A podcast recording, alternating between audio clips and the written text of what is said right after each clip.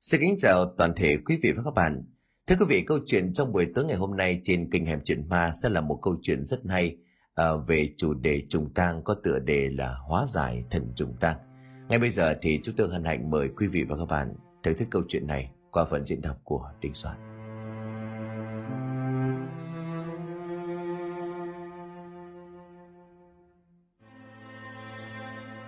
Làng Bái là một ngôi làng cổ thuộc địa phận một huyện giáp với Hà Nội thuộc tỉnh Hải Hưng cũ. Những năm đầu thập niên 80, nơi đây xảy ra một việc vô cùng chấn động, khiến cho bất cứ ai thấy mỗi khi nhắc lại cũng sợ hãi, xen lẫn thương xót và kinh hoàng. Bề cảnh nồi ra cháo thịt giữa hai anh em nhà Thuận và Thuần. Ở ngay nghĩa trang làng Bái, điều khó hiểu là chỉ trong vòng 5 năm mà gia đình của nhà ông cụ Tăng chết lần lượt đến mức gần như là tuyệt tử tuyệt tôn. Những cây chết liên tiếp dồn dập làm cho người dân nơi này vô cùng kinh hoàng. Tăng chồng tang u ám chồng u ám. Tiếng khóc của người sống dành cho người này chưa dứt, đã lại dành cho người khác. Sự việc này gây chấn động cả một vùng quê vốn yên ả thanh bình. Người ta cho rằng việc này còn liên quan đến một yếu tố khác, đó chính là tâm linh. rằng Thuận đã ra tay với Thuần vì bị ma sư quỷ khiến, những mưu mô thủ đoạn mà hai anh em ông dành cho nhau, cho đến tận bây giờ để mổ xẻ ra cũng vô cùng kỳ sợ. Cũng chẳng ai có thể ngờ được rằng Thuần và Thuần xưa nay đều đi với nhau như hình với bóng, mà có thể nhẫn tâm ra tay tàn độc huynh đệ tương tàn đến mức cả hai cùng chết một cách vô cùng khó hiểu. Nhưng cũng có người lại nói do ông Thuận này bị mắc bệnh điên. Người thì nói do đời trước gia đình ông ăn ở thất đức cho nên đến đời anh em ông mới phải gánh chịu hậu quả. Thôi thì đủ mọi lời đàm tiếu theo dệt, nhưng dường như chẳng ai biết được rằng đã từng có một thời hai anh em của Thuận và Thuần là những kẻ ngang tảng có tiếng. Nhưng dường như cái vận đào mổ quốc mà của anh em nhà Thuần Thuận đã đi theo họ cho đến cuối đời. Ngôi nhà của gia đình ông ta cho đến bây giờ vẫn còn, nhưng nó đã trở thành hoang phế cây cối um tùm, trở thành nơi chấp chứa cho mấy tên nghiện vào hút trích, trở thành nỗi ám ảnh sợ hãi vô hình của những người dân quanh vùng mỗi khi có dịp phải đi ngang qua đây. Cũng chẳng ai giải thích được rõ ràng căn nguyên của việc này. Những câu chuyện kỳ bí về gia đình của cụ tang, ông Tình, anh em Thuấn Thuần, cứ như vậy gặp phải, phần đèn hết lần này đến lần khác ập đến gia đình này, đến nỗi khắp nơi ai cũng đều hết sức sợ hãi, chẳng ai muốn dây dưa hay có một mối liên hệ gì. Thậm chí là dòng họ trong làng cũng đã có người bỏ đi nơi khác để sinh sống. Nhà ông tình có năm người con, hai trai, ba gái. Cái thời trời sinh von, trời sinh cỏ mang nặng cái tâm lý như vậy, cho nên vợ chồng ông đẻ sòn sòn, liên tiếp sinh ra năm người con. Nhưng thật kỳ lạ, chỉ có ba người con còn sống, hai người còn lại đã bị chết từ rất sớm có một điều kỳ lạ nữa là những người con do ông bà tình sinh ra đều là những dị tật bẩm sinh, què quặt hoặc có một điều gì đó quái đản trong tính cách. Người dân làng bái vẫn đồn đại rằng do ngày trước ông tình và vợ của mình lấy nhau là loạn luân, anh em cùng cha khác mẹ, có chung huyết thống cho nên các con bây giờ phải chịu hậu quả do mối quan hệ cận huyết thống, loạn luân mà ông tình và bà cảm tạo ra. Người con trai cả tên là Thuận, người con trai tứ tên là Thuận. Và cô con gái út là Lành, năm nay cũng đến tuổi cập kê là may mắn nhất. Chẳng những không có tật mà còn vô cùng xinh đẹp. Chẳng như hai anh trai của mình xấu xí và dị hợm. Thuận thì bị cột mất cả một bàn tay phải, còn ngược lại Thuận thì lại thừa một cánh tay bên trái. Người ta vẫn gọi anh em của Thuận Thuận bằng cái biệt danh là thằng thừa và thằng thiếu, ở hai tên này có một điều gì đó rất tà dị, khó diễn tả được bằng lời, ngay từ trong tính cách của chúng từ nhỏ. May mắn nhất chính là cô lành, vô cùng xinh đẹp và duyên dáng.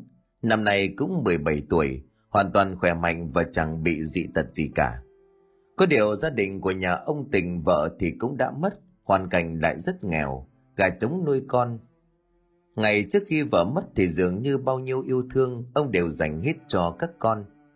Hàng ngày ông vẫn thường ra bờ sông hoặc đi vào các ao làng phía cuối bãi cắm vó, hoặc ngày thường đi câu lươn mang ra các chợ làng để bán.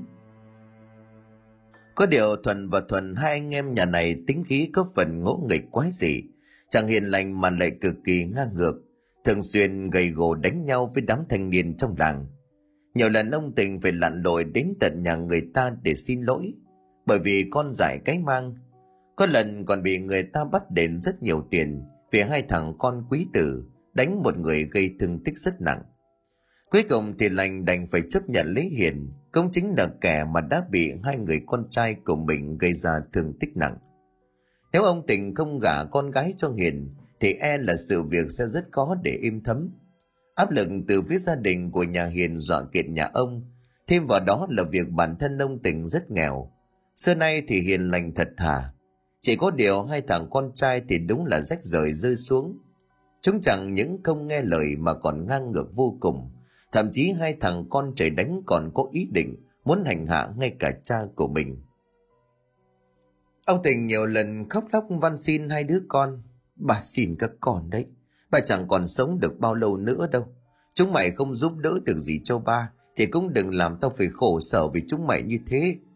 Mẹ mày đã mất sớm bây giờ chỉ còn bốn bố con. Phải mang hít lần này đến lần khác, đừng làm bố phải đau khổ nữa được không? Nhưng hai thằng con trai của ông dường như chúng chẳng quan tâm đến những lời của ông nói. Thậm chí thằng Thuận còn quắc mắt lên nhìn ông rồi lên giọng đe dọa. Vì ông mà mẹ tôi phải chết. Nếu không vì ông, thì tại sao dân làng bái này nó đồn đại gia đình này vô phúc loạn luân, sinh ra được mấy người con toàn dị tật dị dạng. Bọn thối mổ mấy tôi không giết là may mắn lắm rồi đấy. Rất lời thằng Thuần nó đùng đùng đi vào trong buồng, bỏ mặc người cha già đang đứng như trời trầm trước câu nói quá mức hỗn hào của con trai. Điều này là đối với ông Tình giống như là một vết dao đâm thẳng vào tim vậy. Nó thật sự quá sốc. Ôm mặt khóc nức nở ông Tình chỉ biết gục đầu vào tường. Nhưng lời nói của thằng thuận với ông lúc này chẳng khác gì như sắt muối vào vết thương vốn chưa lành Nhìn lên bàn thờ bức ảnh vẽ tay truyền thần của bà cảm giống như là đang nhìn ông mỉm cười, một nụ cười thật chua chát. Ông Tình và bà Cảm cưới nhau xong, rồi mãi sau này mới biết được đó là hai anh em cùng cha khác mẹ. Dường như cuộc đời quá khắt khe với ông. Hai vợ chồng sinh ra những đứa con đều mang trong mình vẻ quái ác.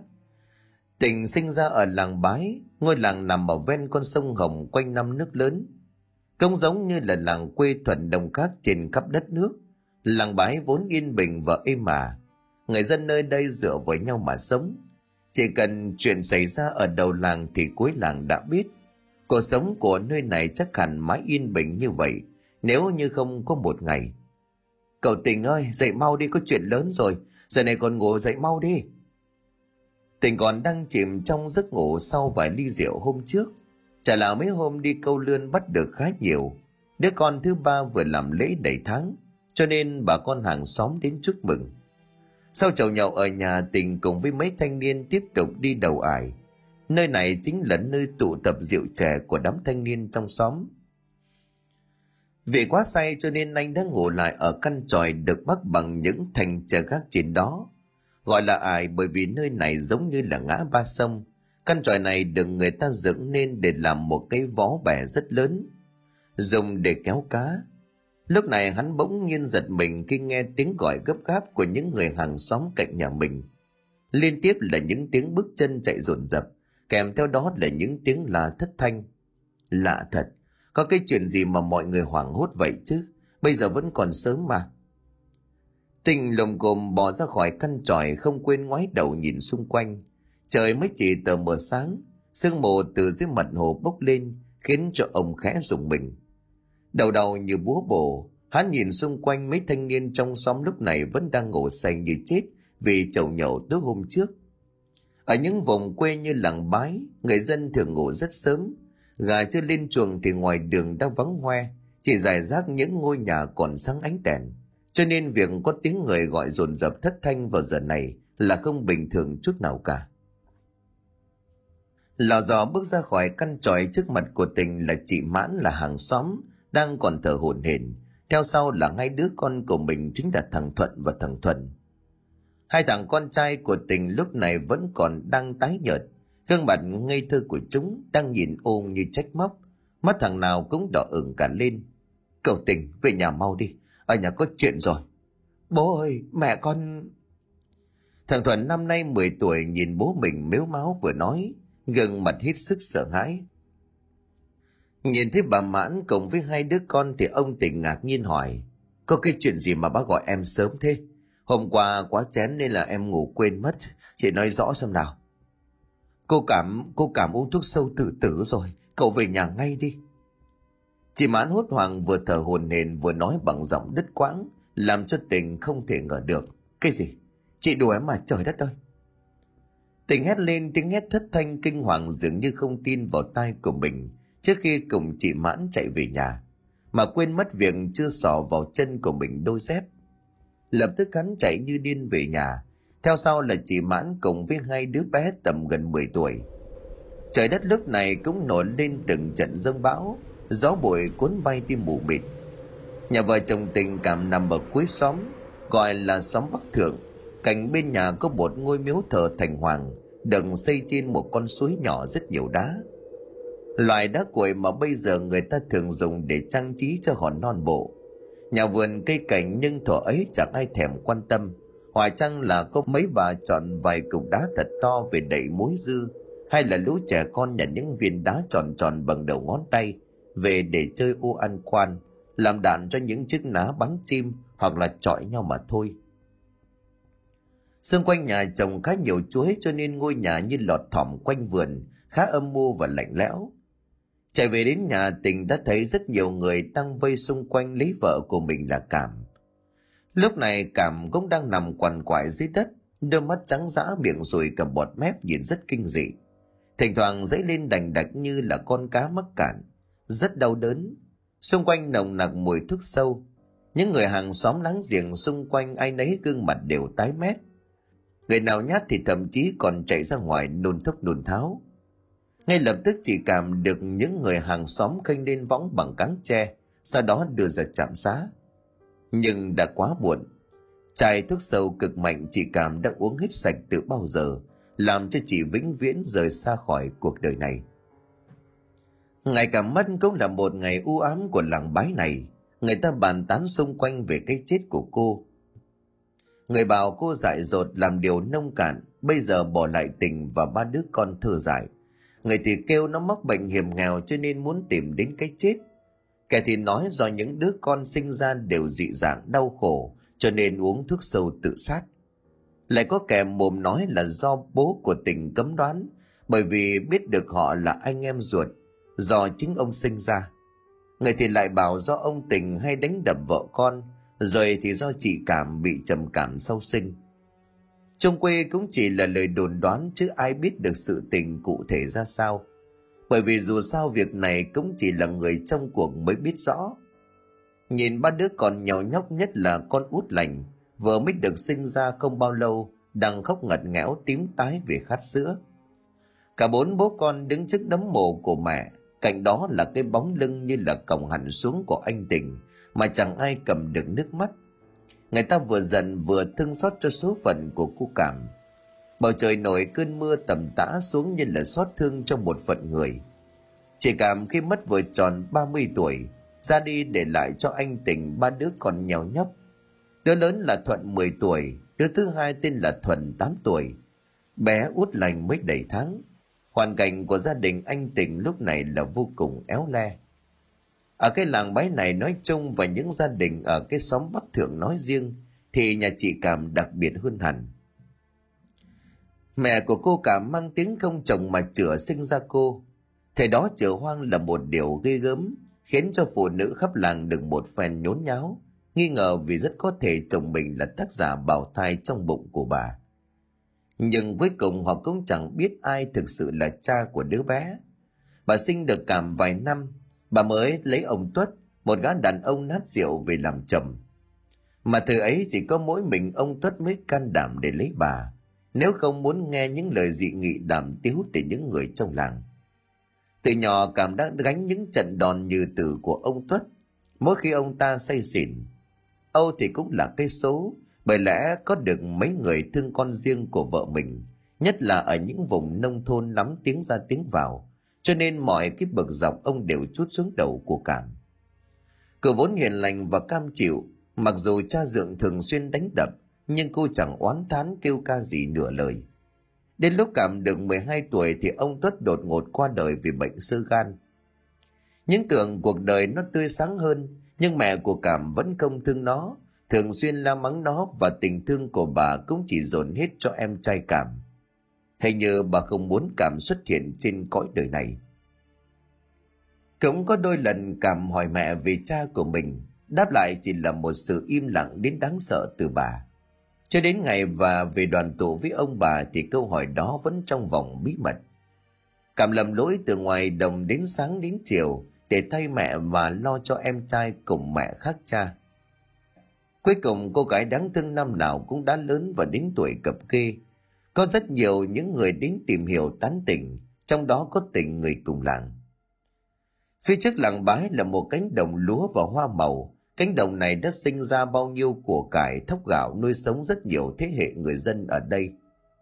Tuổi thơ của những thanh niên là những buổi cắt cỏ chăn trâu bắt cá và sau này là gặt lúa vác lúa.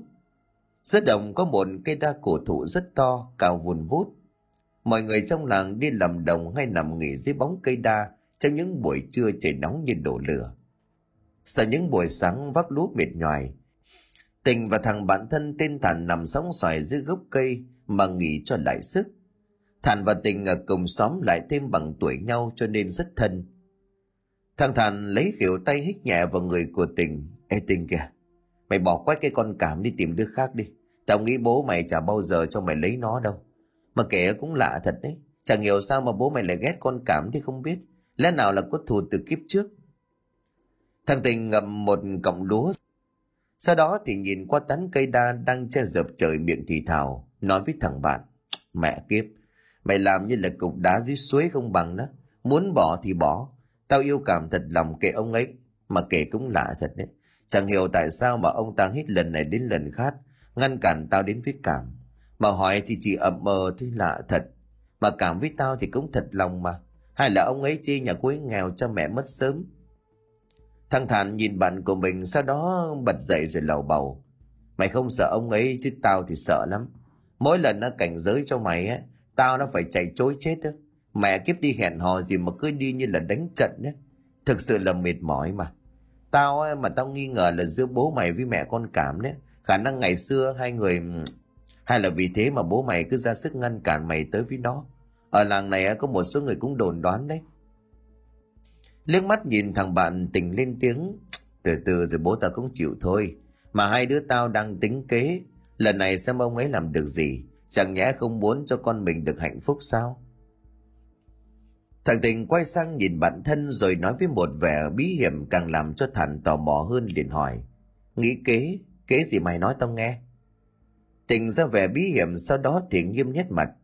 Từ từ rồi mày biết nhưng mà tao quyết rồi mà kể dân làng nói gì đi chăng nữa, tình cảm của tao và Cảm đã đến mức không thể chia lìa được. Tao yêu cô ấy, cô ấy cũng yêu tao. Càng lắm thì tao cùng với Cảm bỏ xứ đi. Tình nhau mắt cười trước khi bỏ ra ngoài tiếp tục vác đống lúa còn ngổn ngang ở dưới ruộng. Nó mặc kệ thằng bạn thân đang mắt tròn mắt dẹt từ phía sau nói với. À ha, mày hay đấy, mày ngon.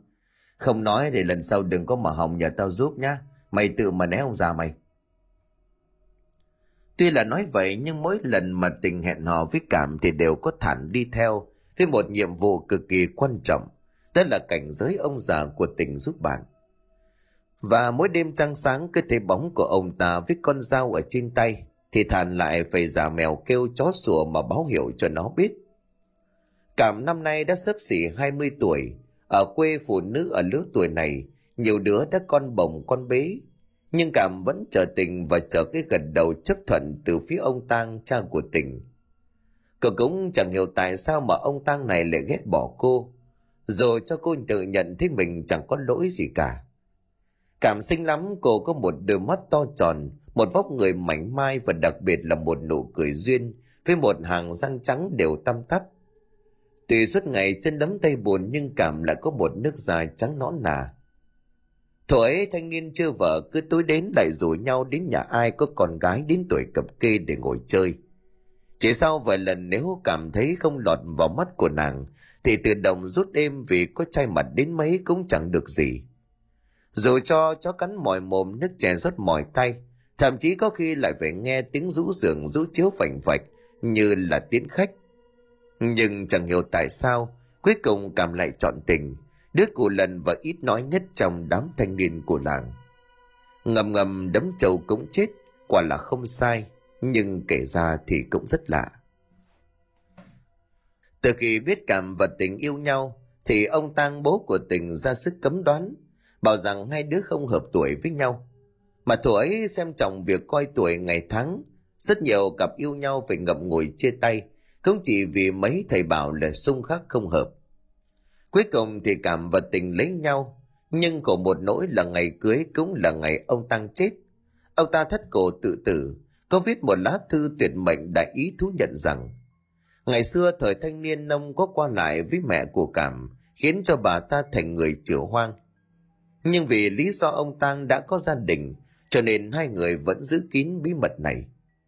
Mãi sau này khi biết được hai người con của mình lấy nhau ông Tàng ra sức ngăn cản, cấm đoán nhưng chẳng được. Nhìn đứa con cháu của mình sinh ra đều tàn tật, đứa thì chết yểu. Ông Tàng cảm thấy chính mình là người đã gây nên nghiệp chướng, cho nên ông đã treo cổ tự sát ngay trong căn nhà. Cũng bắt đầu kể từ đó, bi kịch liên tiếp xảy ra trong căn nhà vốn đầy nỗi bất hạnh, chớ trêu. Những sự việc quái gì để ám ảnh của những đứa con trong gia đình ông tình dường như đây chính là cái nghiệp mà gia đình ông phải gánh. Ông tình sau cái ngày bị hai thằng con trai của mình đứt ruột đẻ ra mắng té tát, thì đau buồn sinh ra đau đớn. Chẳng biết tại sao mà mấy đêm đêm nào cũng nằm mơ thấy bố của mình là cụ tang về dựng giường gọi dậy. Khi thì ông cụ tang ngồi uống nước chè ở cái chóng tre trong nhà. Tình ơi, tại sao tao nói mày không nghe?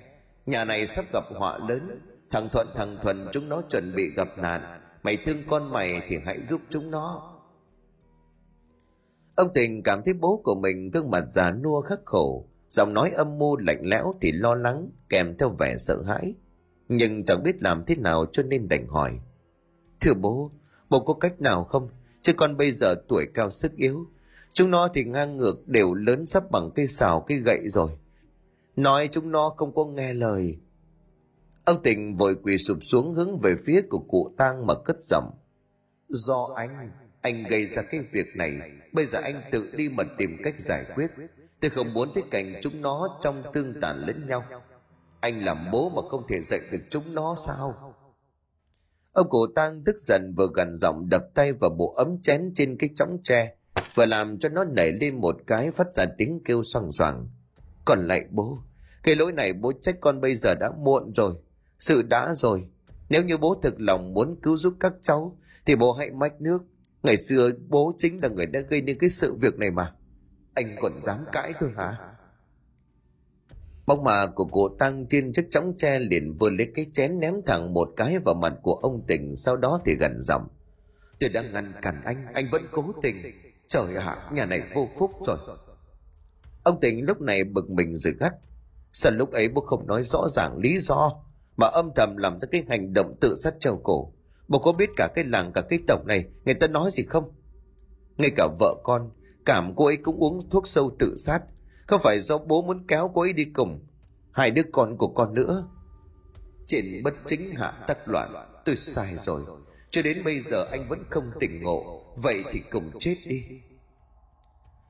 Lần này thì cô tăng trở nên điên loạn, liền hóa thân thành một con chim có chiếc mỏ màu đỏ lao về ông tỉnh mổ thẳng vào chán của ông một cái hai bàn chân của con chim có những móng vuốt rất nhọn liền hướng về phía cổ họng của ông tỉnh như muốn tấn công Đầu lúc nguy hiểm nhất thì ông tỉnh sực tỉnh dậy, mồ hôi của ông vã ra như tắm, hóa ra chỉ là một giấc mơ.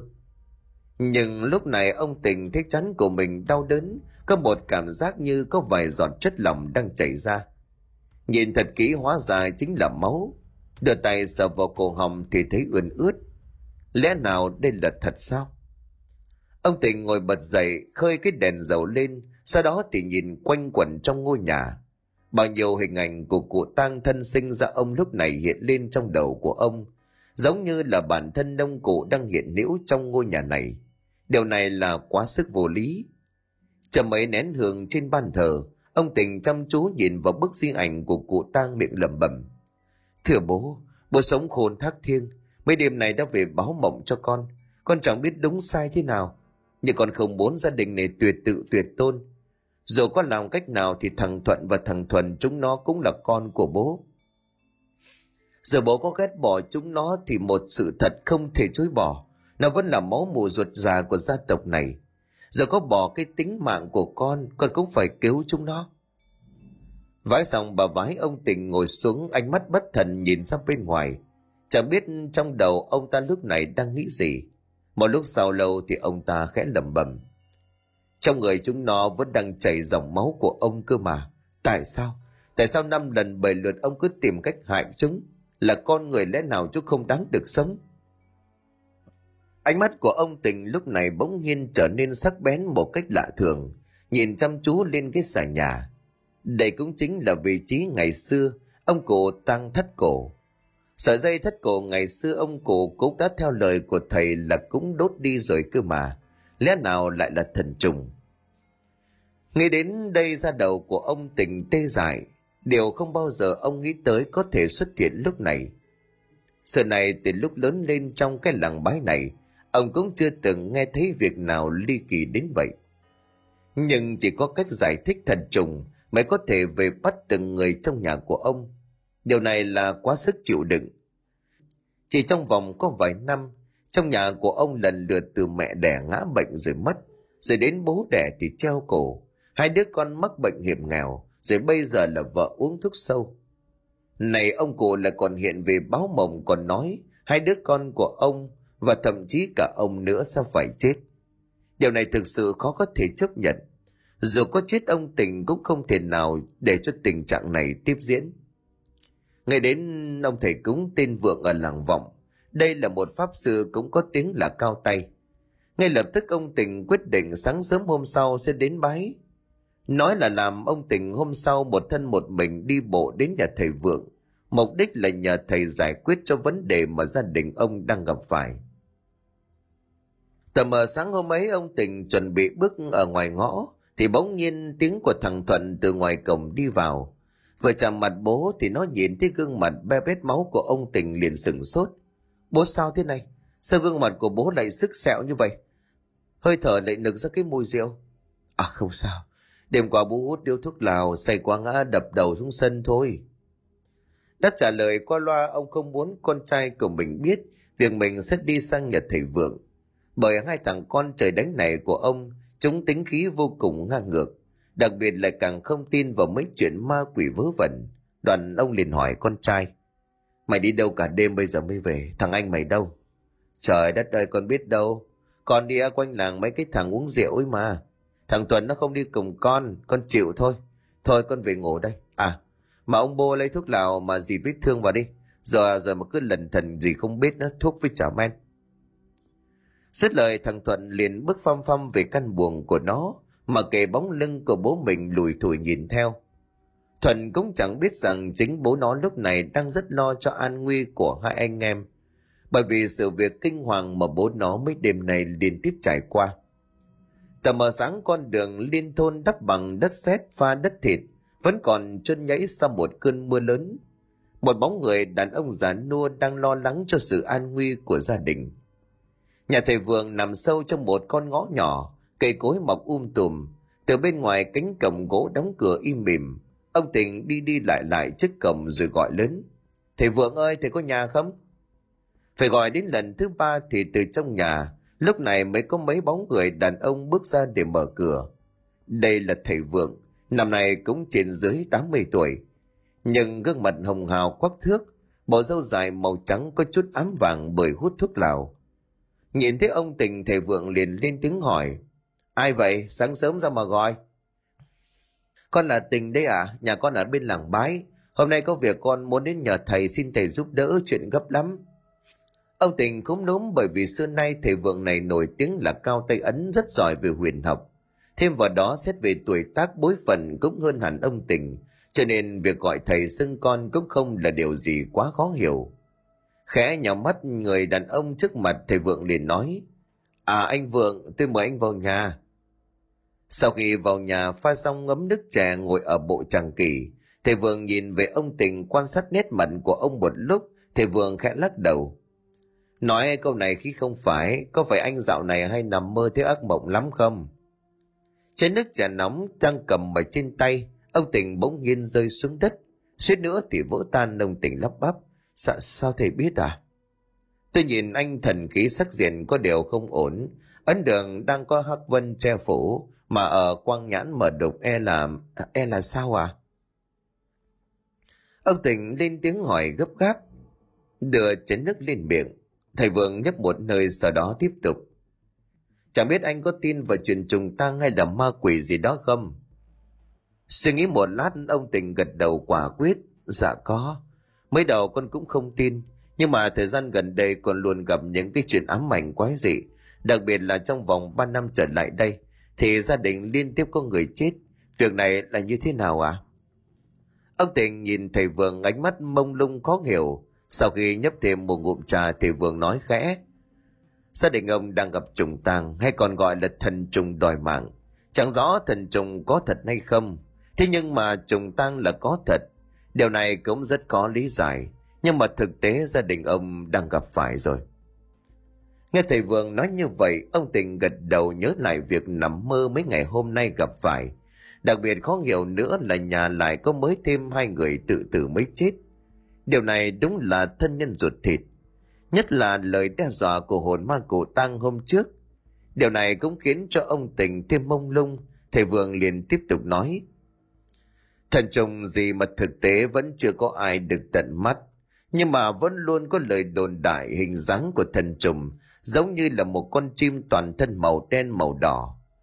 Trong khoảng 7 tuần đầu tiên khi mới mất, thần trùng sẽ xuất hiện đào mộ để bắt linh hồn của người vừa mới chết vẫn còn loanh quanh ở đó. Có giai thoại cho rằng thần trùng sẽ tìm đến những người mới qua đời, đánh đập hành hạ bằng nhiều hình thức man dợ, nhằm khiến cho họ đau đớn cùng cực rồi khai ra tên tuổi của những người trong gia đình. Sau đó thần trùng sẽ đến bắt hồn của người thân họ trong thời gian đang chịu tang. Sẽ đến việc trong cùng một gia đình có nhiều người liên tiếp qua đời. Bên cạnh đó dần dần cũng lưu truyền một giai thoại khác, nói rằng do một số người ở kiếp trước làm nhiều chuyện ác, nhưng không bị trừng trị vì qua ải tra khảo Chính vì vậy Diêm Vương mới phái thần trùng đi truy lùng những người này. Họ thường sẽ đầu thai vào cùng một nhà, có thể là cùng hoặc là khác thế hệ. Khi thần trùng đã bị bắt hồn sẽ bắt cho đủ, vì người này sẽ khai ra danh tính của người kia. Nói nôm na thần trùng chính là tình trạng trong thời gian ngắn, người nhà vẫn chưa kịp mãn tang, hoặc là mãn tang của người nhà hoặc là người thân quan hệ gần – lại phải tiếp tục chịu thêm một cái đại tang thuộc quan hệ thân thích gần khác. Ngay đến đây thì ông Tịnh vội vàng quỳ sụp xuống vái lại thầy vượng như thế sao, gương mặt không giấu nổi vẻ mệt mỏi. Sau đó thì kể hết những chuyện ly kỳ mà gia đình ông gặp phải trong thời gian qua, đặc biệt là những giấc mơ dạo gần đây mà mình hay gặp phải.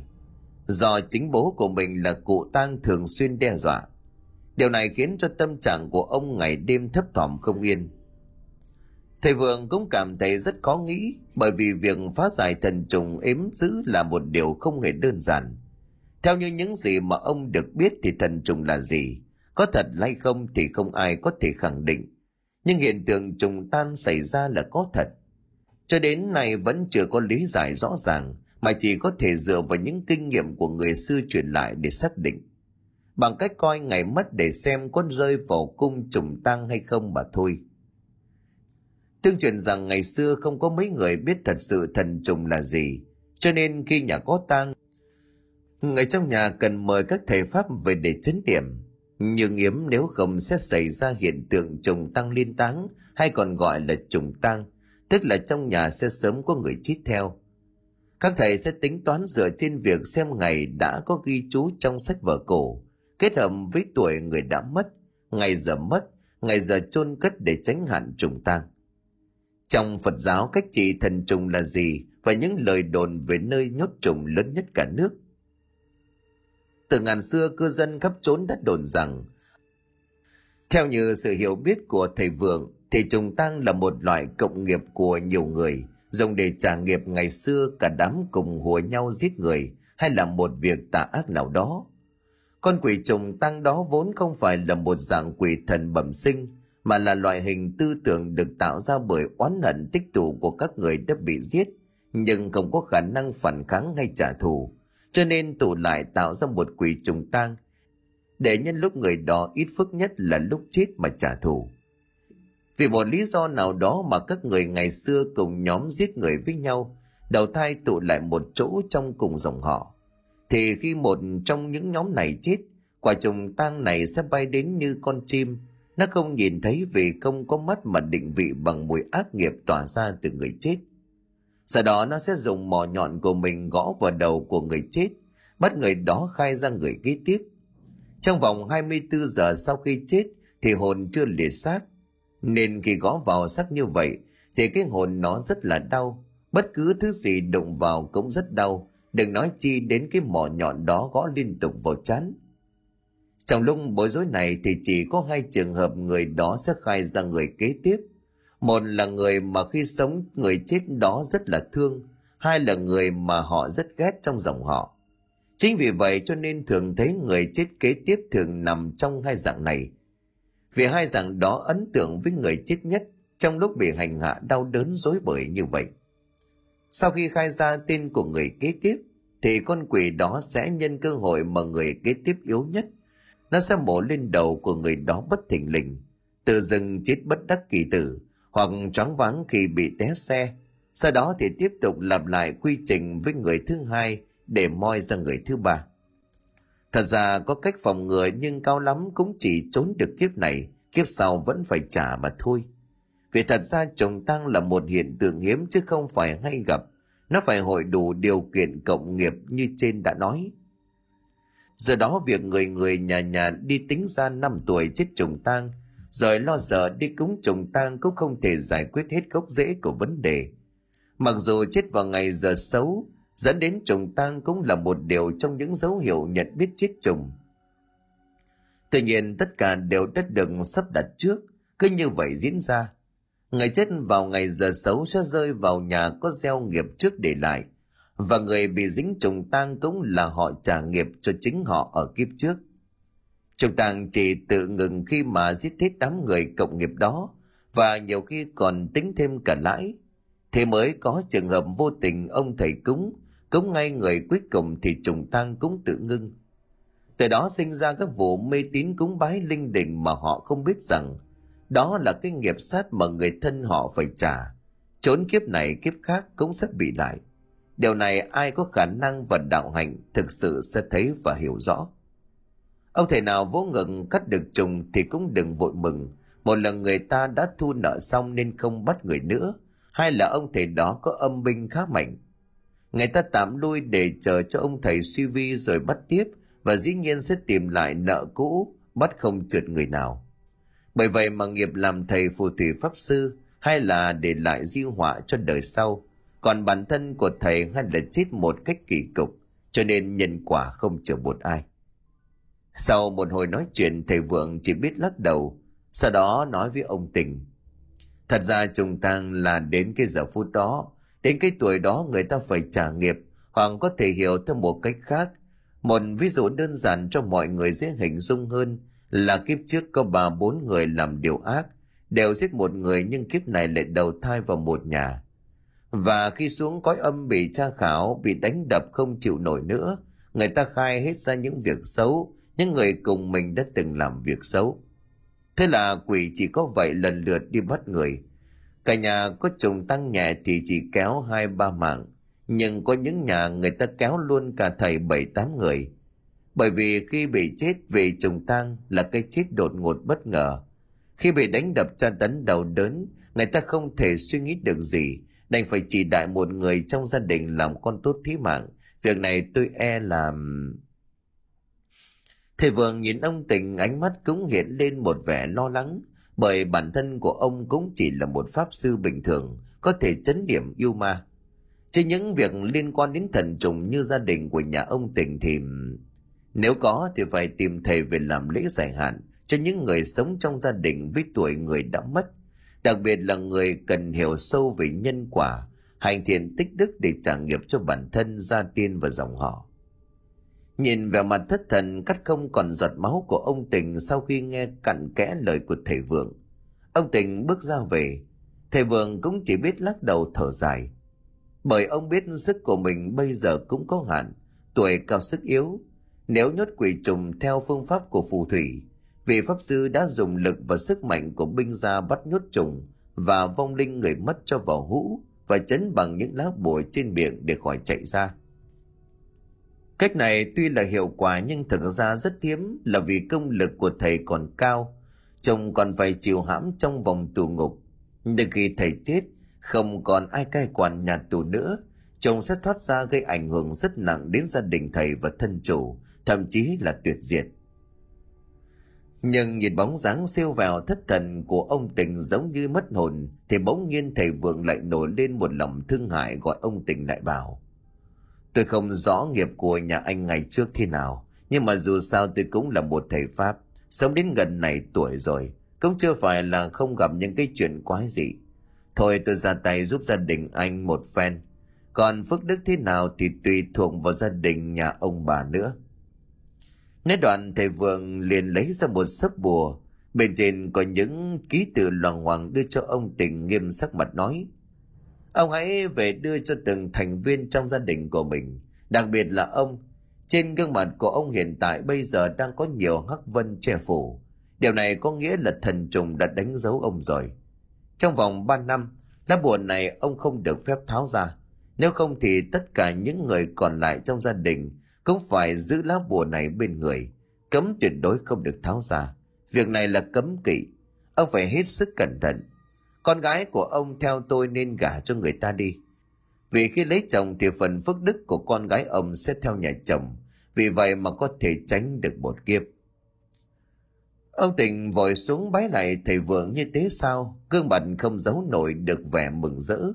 Âu có lẽ thì phàm con người ta khi lâm vào đường cùng, lúc mà tuyệt vọng nhất mà tự nhiên có ai giang tay giờ cứu giúp, thì lúc đó lại là lúc hy vọng nhất.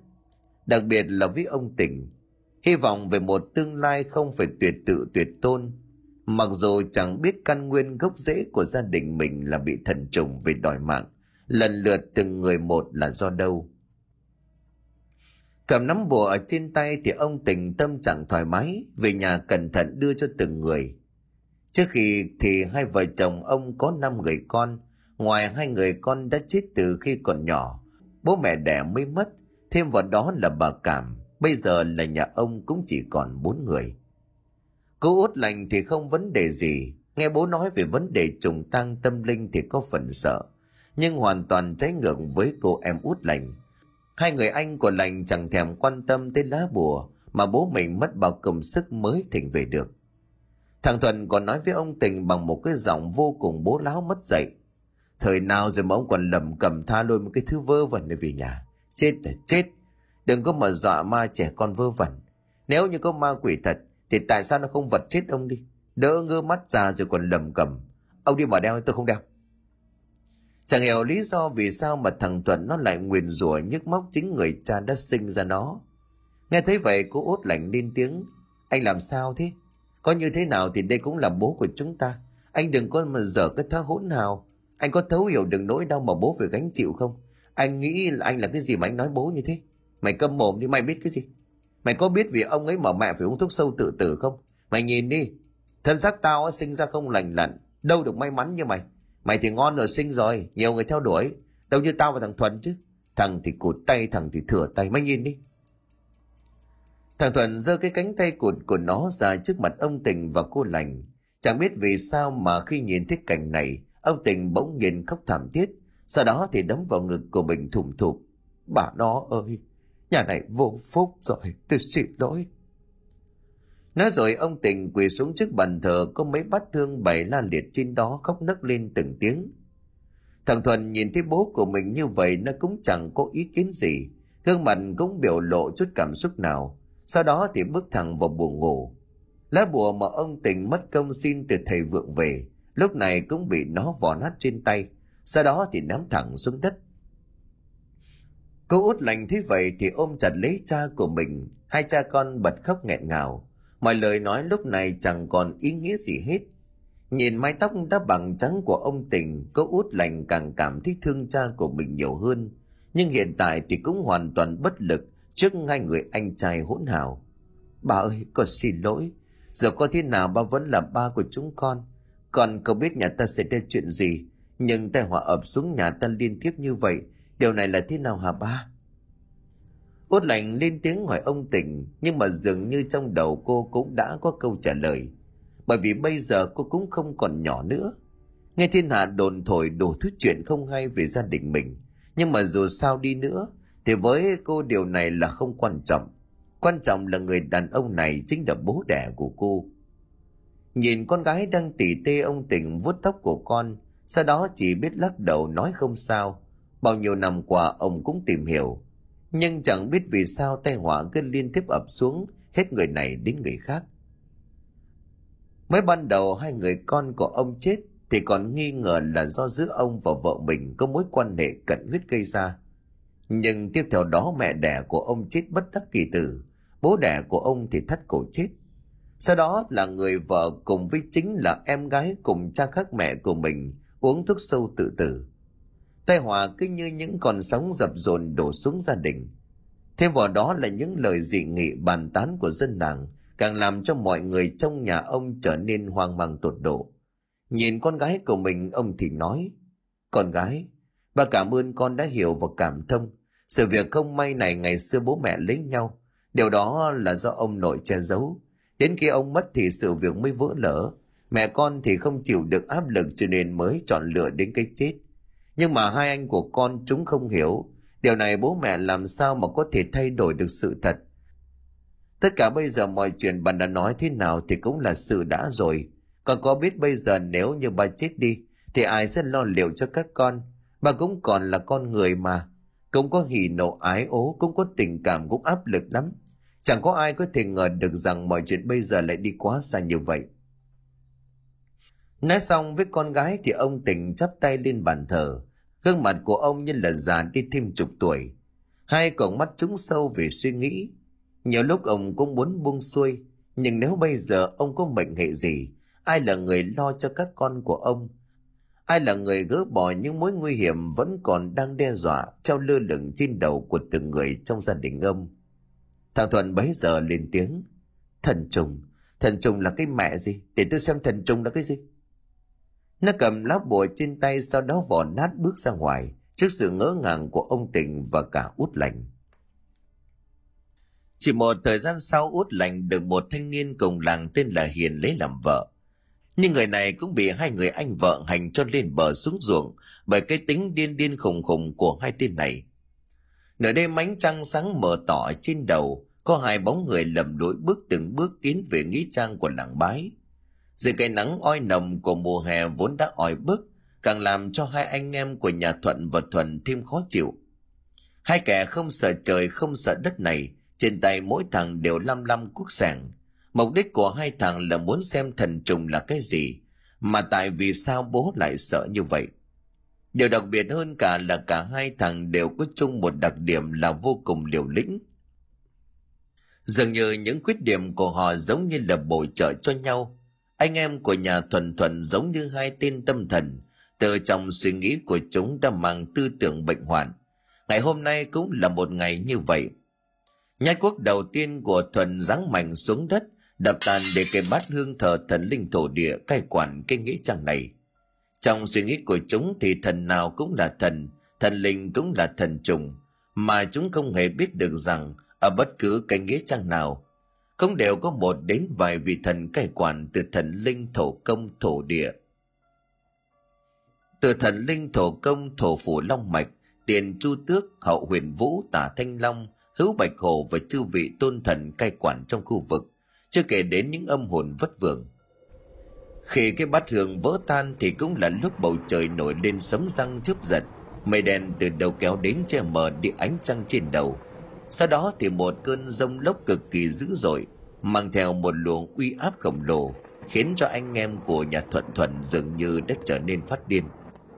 Sự ánh chớp sáng nhập nhằng, mắt cú chúng thấy rõ ràng ở bên dưới bát nhang thờ thần linh kia đang có hàng loạt những cái bóng màu đen vọt lên, giống như những oan hồn nhanh chóng tạo ra những hình thù kỳ dị, tiến sát về phía anh em của nhà thuận thuần. Ngay lập tức trong ánh mắt của thằng thuần hiện lên một màu đỏ máu. Nó nhìn anh trai của mình, miệng gầm gừ. Còn thằng thuần cũng chẳng kém là bao. Sau đó cả hai tên lao vào nhau sống chết.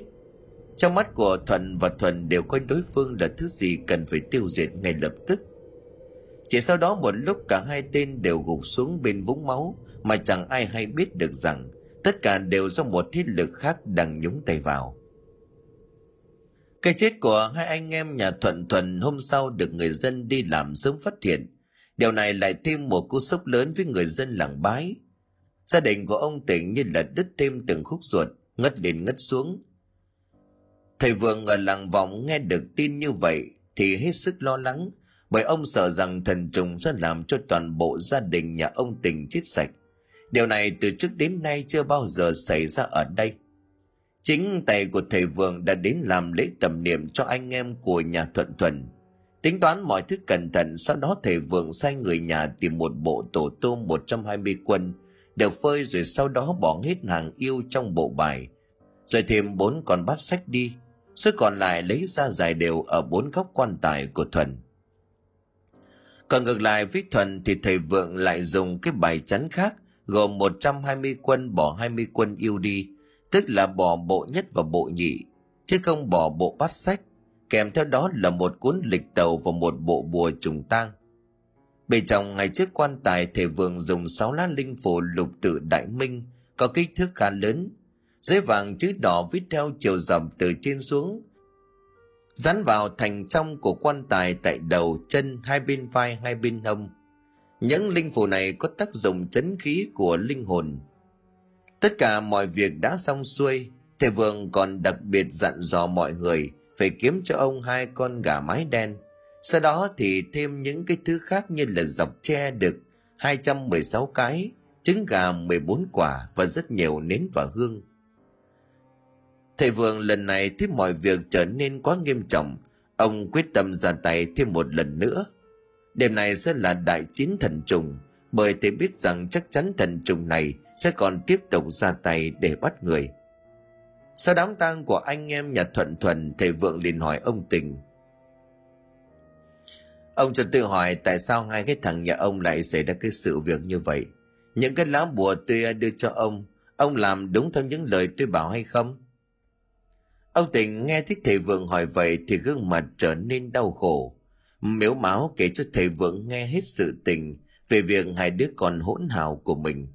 Chúng nó dám coi thường xé rách đá bùa, rồi có thái độ khinh nhẫn.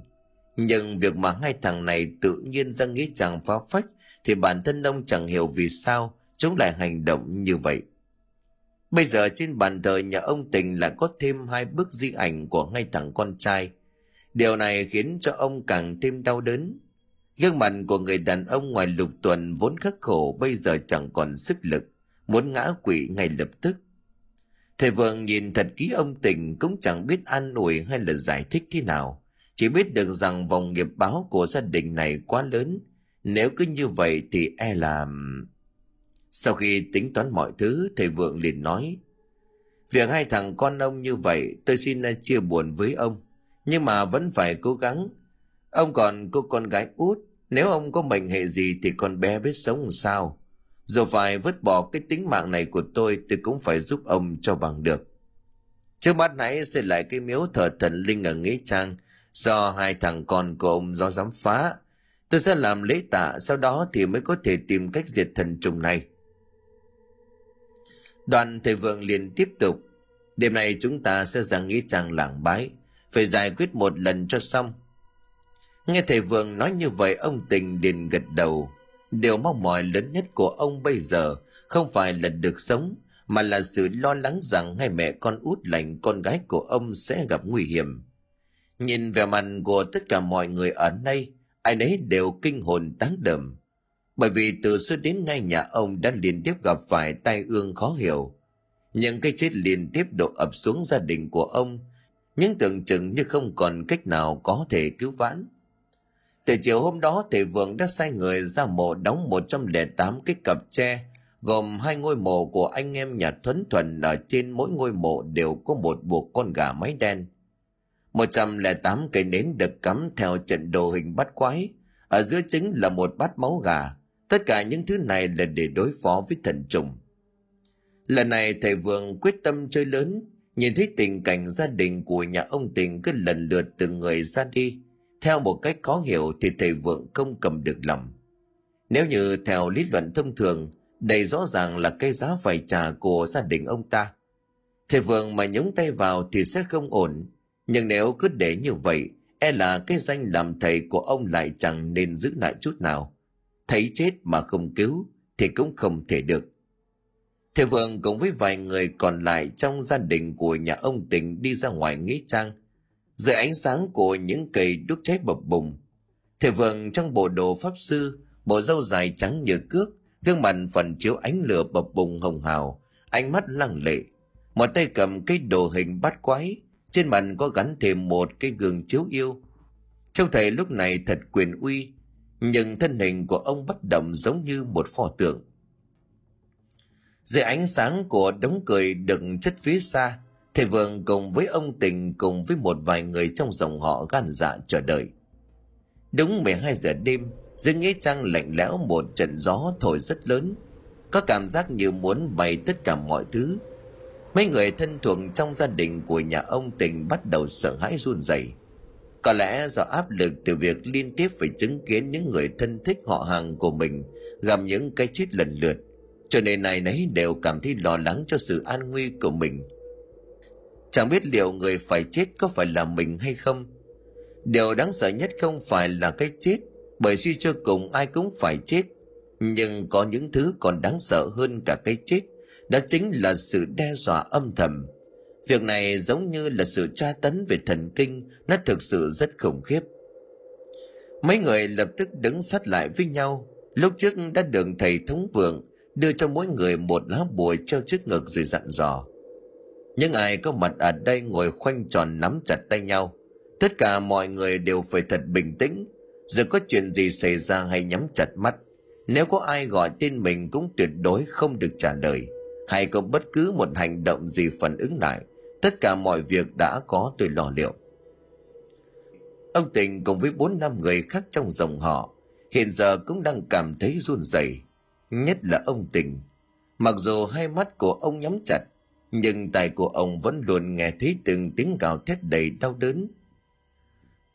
Khi thì là của mẹ ông, lúc thì lại là của cụ tang, lúc thì lại là bà cảm vợ của mình.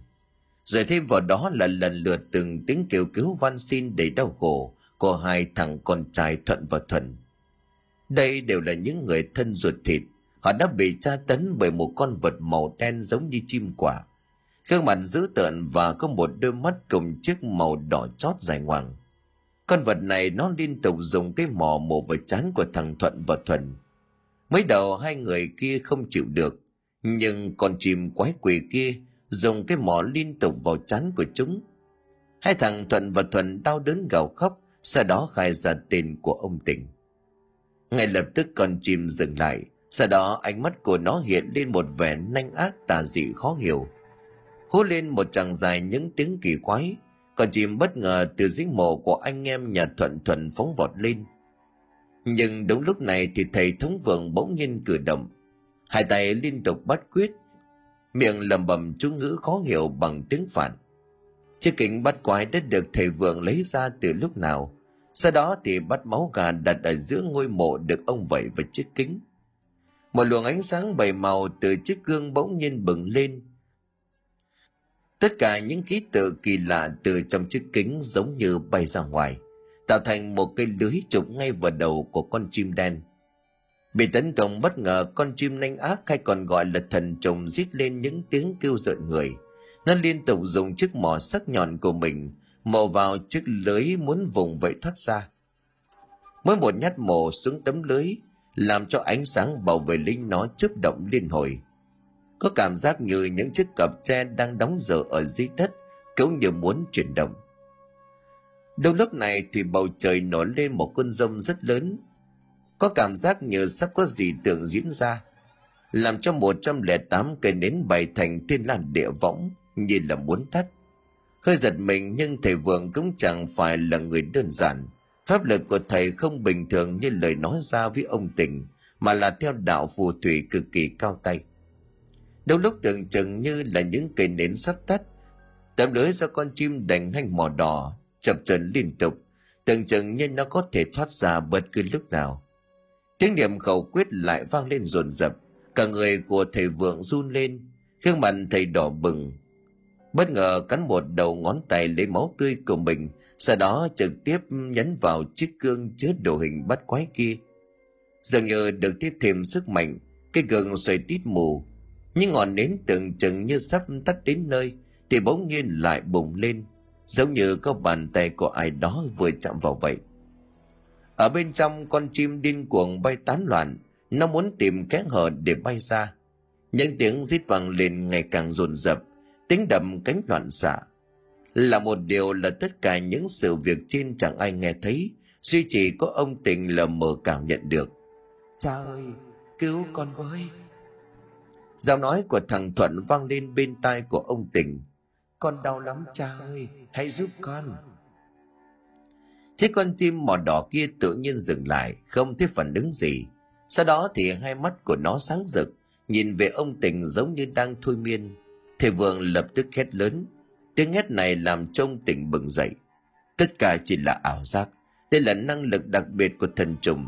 Nó đang tìm cách lay động tâm trí của ông. Hãy thả lòng tâm trí, đừng buông tay nhau. Thầy vượng vừa nói xong thì vừa kịp lúc ông tình mở tròng mắt. Chỉ thấy trước mắt của mình là những hình ảnh kinh hoàng. Một con chim to lớn dữ tợn lao thẳng về hướng của ông muốn tấn công. Cứ may là thầy vượng đã chuẩn bị trước. Lá bùa trên người của ông tình tự động bay ra để ngược con chim về phía cây lưới. Nhìn thấy tình cảnh vừa rồi, thầy vượng thầm thở vào chỉ chút nữa thôi là thần trùng đã có thể giết chết ông tình mà chạy thoát. Nếu vậy thì bao nhiêu công sức bỏ ra đều thành công cốc. Con chim kỳ gì kia bị đánh bật lại, thì bây giờ lại trở nên điên cuồng. Nó đập cánh rồi rú lên từng tiếng kêu, nghe như tiếng ai oán kèm theo vẻ tức giận. Thầy vừa ngửa mặt lên nhìn trời, sau đó thì lẩm bẩm. Oán nghiệp của gia đình này như thế nào ta không biết rõ cũng đã có nhiều người trong nhà này phải trả giá. Người hãy buông tha cho họ đi. Đội cùng giết tận như vậy cũng có ích gì? Họ cũng trả đủ rồi, ta không thể để người kéo thêm người xuống nữa. Bất ngờ thầy vượng lấy ra trong người bảy cây kim hướng về phía con gà mái đen đang bị buộc trên ngôi mộ. Sau đó thì găm thẳng vào người con gà. Chả biết con gà và thần trùng trong cái tấm lưới kia có mối quan hệ gì không? Thế nhưng mà khi mấy chiếc kim cắm vào người nó thì con tim bên trong lưới dường như cũng có phản ứng nó có vẻ như không còn dãy dụa nữa Thế vậy thầy Vượng lập tức chặt phăng đầu của con gà mái đen, sau đó thì dốc tiết đi một vòng ngôi mộ thằng Thuận. Ngôi mộ còn lại của thằng Thuận thấy Vượng cũng làm tương tự, sau đó ngồi xuống khoanh chân, niệm chú cho đến gần sáng. Bầu trời cũng trở lại bình thường sau dị tượng do thần trùng gây ra. Sớm hôm sau người ta còn thấy dưới hai ngôi mộ những cọc chè đóng rất sâu xuống dưới, mà chẳng biết vì sao mà bị nhổ lên gần hết. Gia tộc của nhà ông Tình từ ngày nhà Pháp Sư Vượng loại trừ được thần trùng thì cũng được yên ổn không còn ai chết vì trùng tang. Nhà cô út lành cũng bình yên vô sự. Chỉ có ông Tình sống thêm được gần 10 năm thì mất. Người ta xác nhận cái chết của ông không liên quan đến việc trước đó.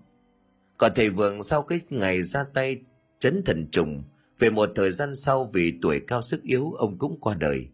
Điều đáng buồn là thầy Vượng cả đời không thu nhận đệ tử cho nên pháp môn chấn trùng của thầy đã bị thất truyền